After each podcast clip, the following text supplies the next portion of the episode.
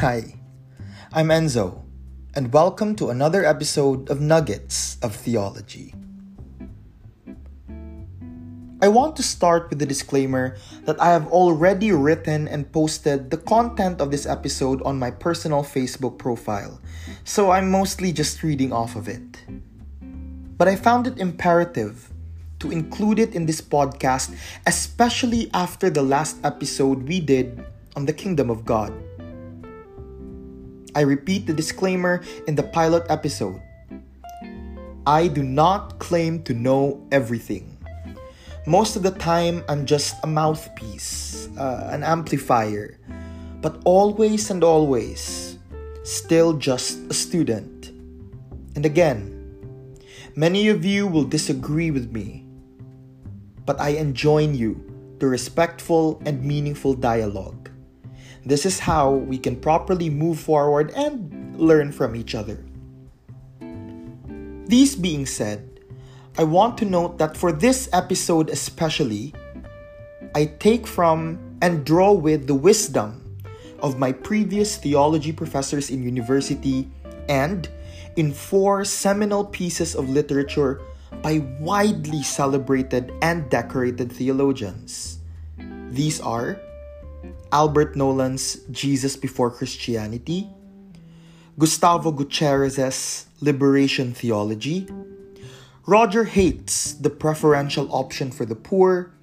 And finally, Jon Sobrino's Awakening from the Sleep of Inhumanity. This is God Has Favorites. Growing up, we've been told by many of our devout relatives that the responsibility of a good Christian is to hear Mass every Sunday Follow the Ten Commandments obediently. Pray the Rosary. Say grace before every meal. And a seemingly endless litany of what good Christians ought to do. Fine. That's all nice and dandy.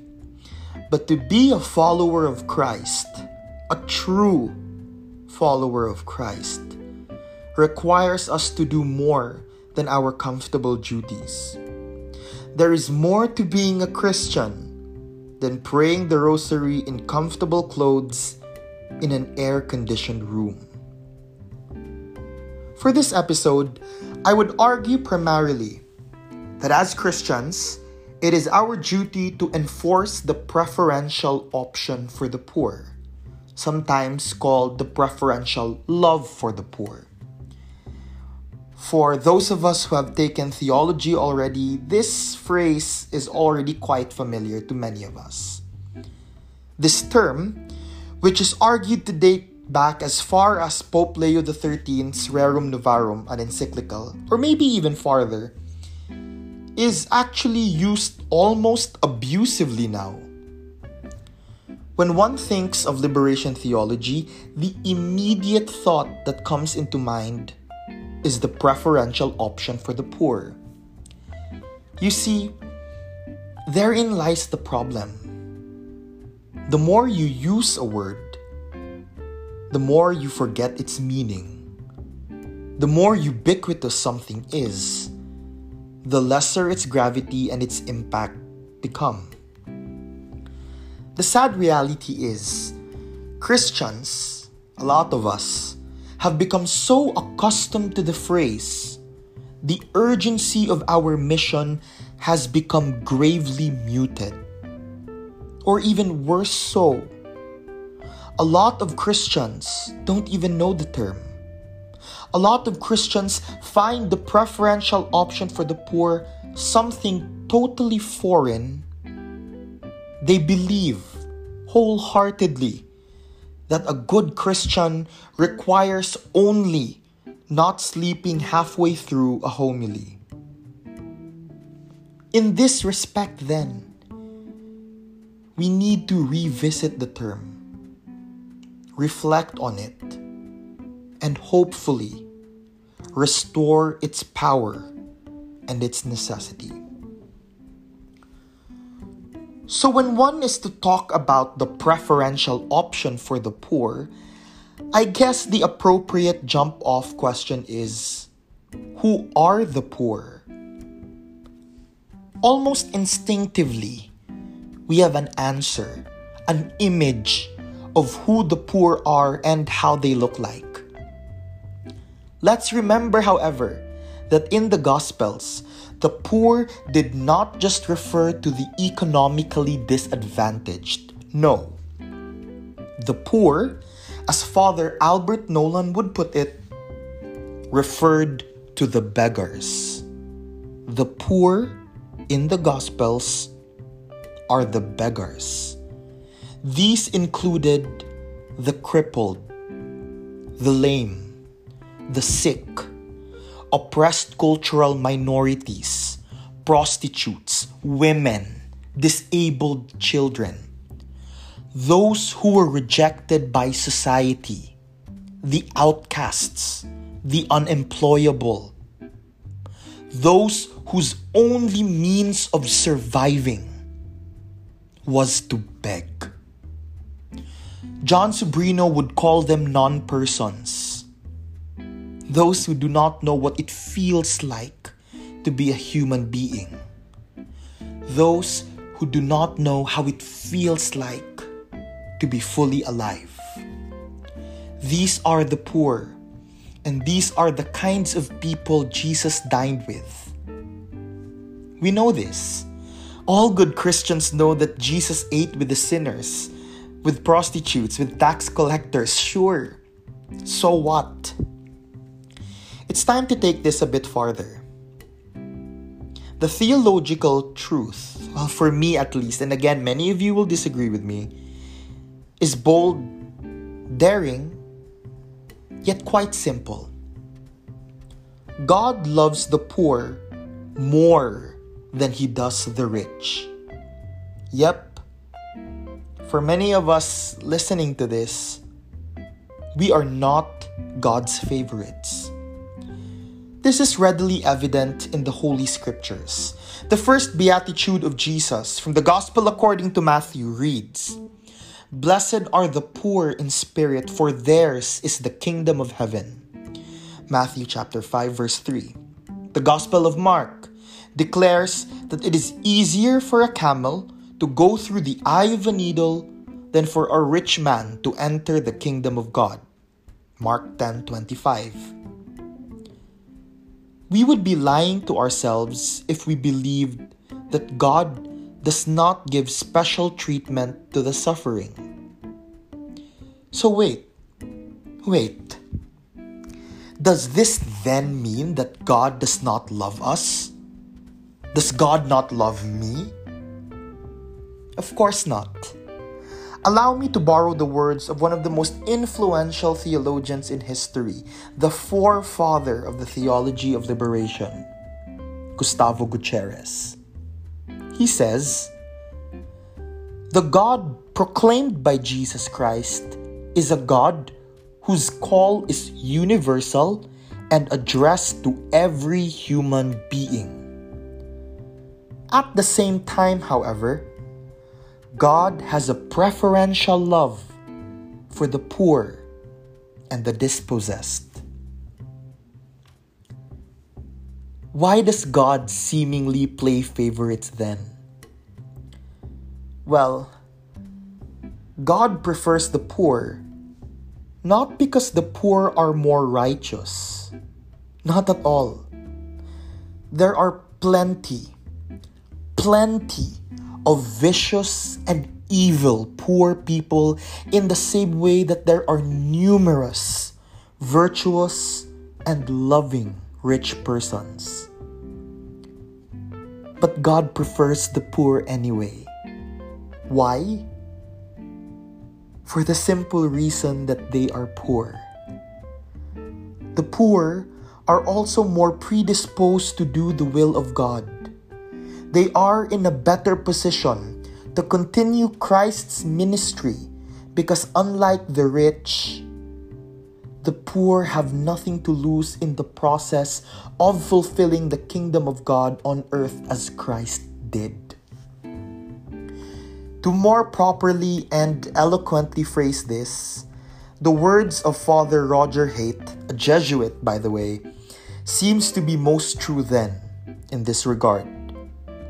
Addressing, talking to, and even placating the rich, he writes The church loves you too, but the poor, the poor needs the church more. Thus, despite the egalitarian nature of God's universal love, God loves most those who are most in need. God is on the side of the poor because, with respect to their poverty and the damage it causes, they are most in need. The poor. These people are stuck in systemic oppression and cyclical poverty. It would be unbecoming of a Christian to think that they do not need God's love more. These being said, what does it mean then that we have as Christians the duty to enforce the preferential option for the poor? It means that from a position of at least relative privilege, we need to practice that preferential love for our poor brothers and sisters as well. And concurrently, act with their best interests in mind too. It beckons the Christian community, the church, to do away the othering it has done for the most parts of its existence. The closest English word I could think of is compassion. But with the way things are, and with the way things have been, the preferential option for the poor requires more than just being compassionate, more than just being empathetic. So, we turn to Greek to aid us. The preferential option for the poor involves largely, if not totally, splachnisomai. Splachnisomai.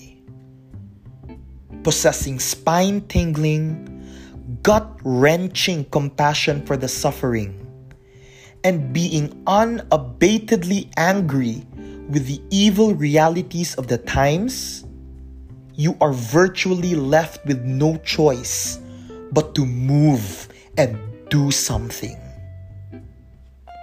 It is being so disgusted at the injustices of today, staying silent becomes inhuman.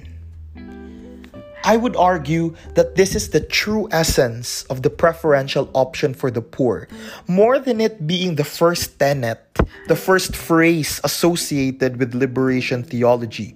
More than just a slogan we passively parade under, more than just a phrase we write in our essays for plus points.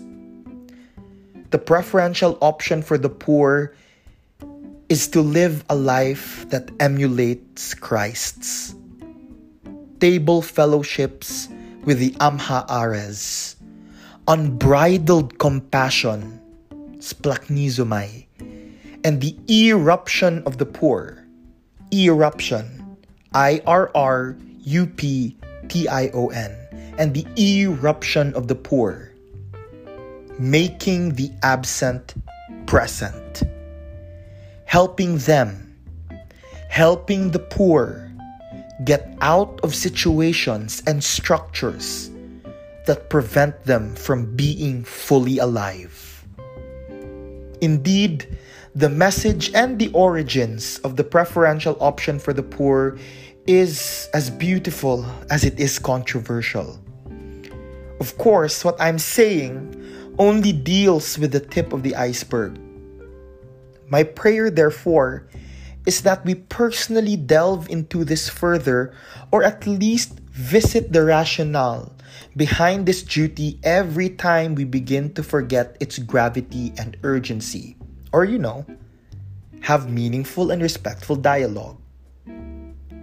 See, like what I said in the last episode, the Word became flesh in Jesus Christ, not only so we'd go to Mass, pray the Rosary, pay our tithes, and call it the end of our Christian duty. Absolutely not. Again, we need to remind ourselves constantly that the Son of Man came to the world not to bring people to the kingdom of heaven, but to bring the kingdom here. As a church, it is our duty to continue what Christ has already started, and we cannot, in good conscience, begin to bring the kingdom here on earth as it is in heaven if we do not have the poor first and foremost in our prayers and in our actions, which should go well beyond the familiar and the comfortable. One of Saint Irenaeus' most famous quotes is Gloria Dei est vivens homo, often translated to The glory of God is in the human fully alive.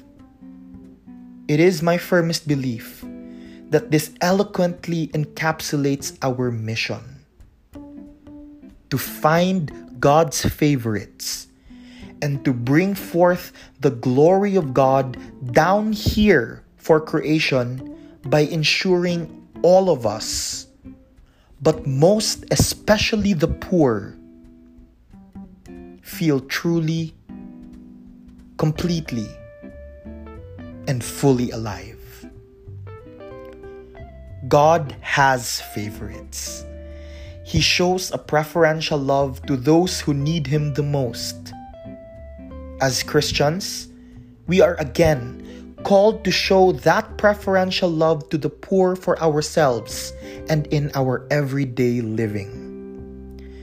What an unchristianly life we'd be living if that simply meant praying and sending well wishes to the suffering poor. There is more to be done. There is really, really so much more to be done as the church. God's favorites are a crucified people. They are hated, killed, silenced, and ignored unrightfully in the margins. God's favorites indeed are crucified. And we need to do everything we can to bring them down the cross. Thank you, and I'll see you all in the next episode.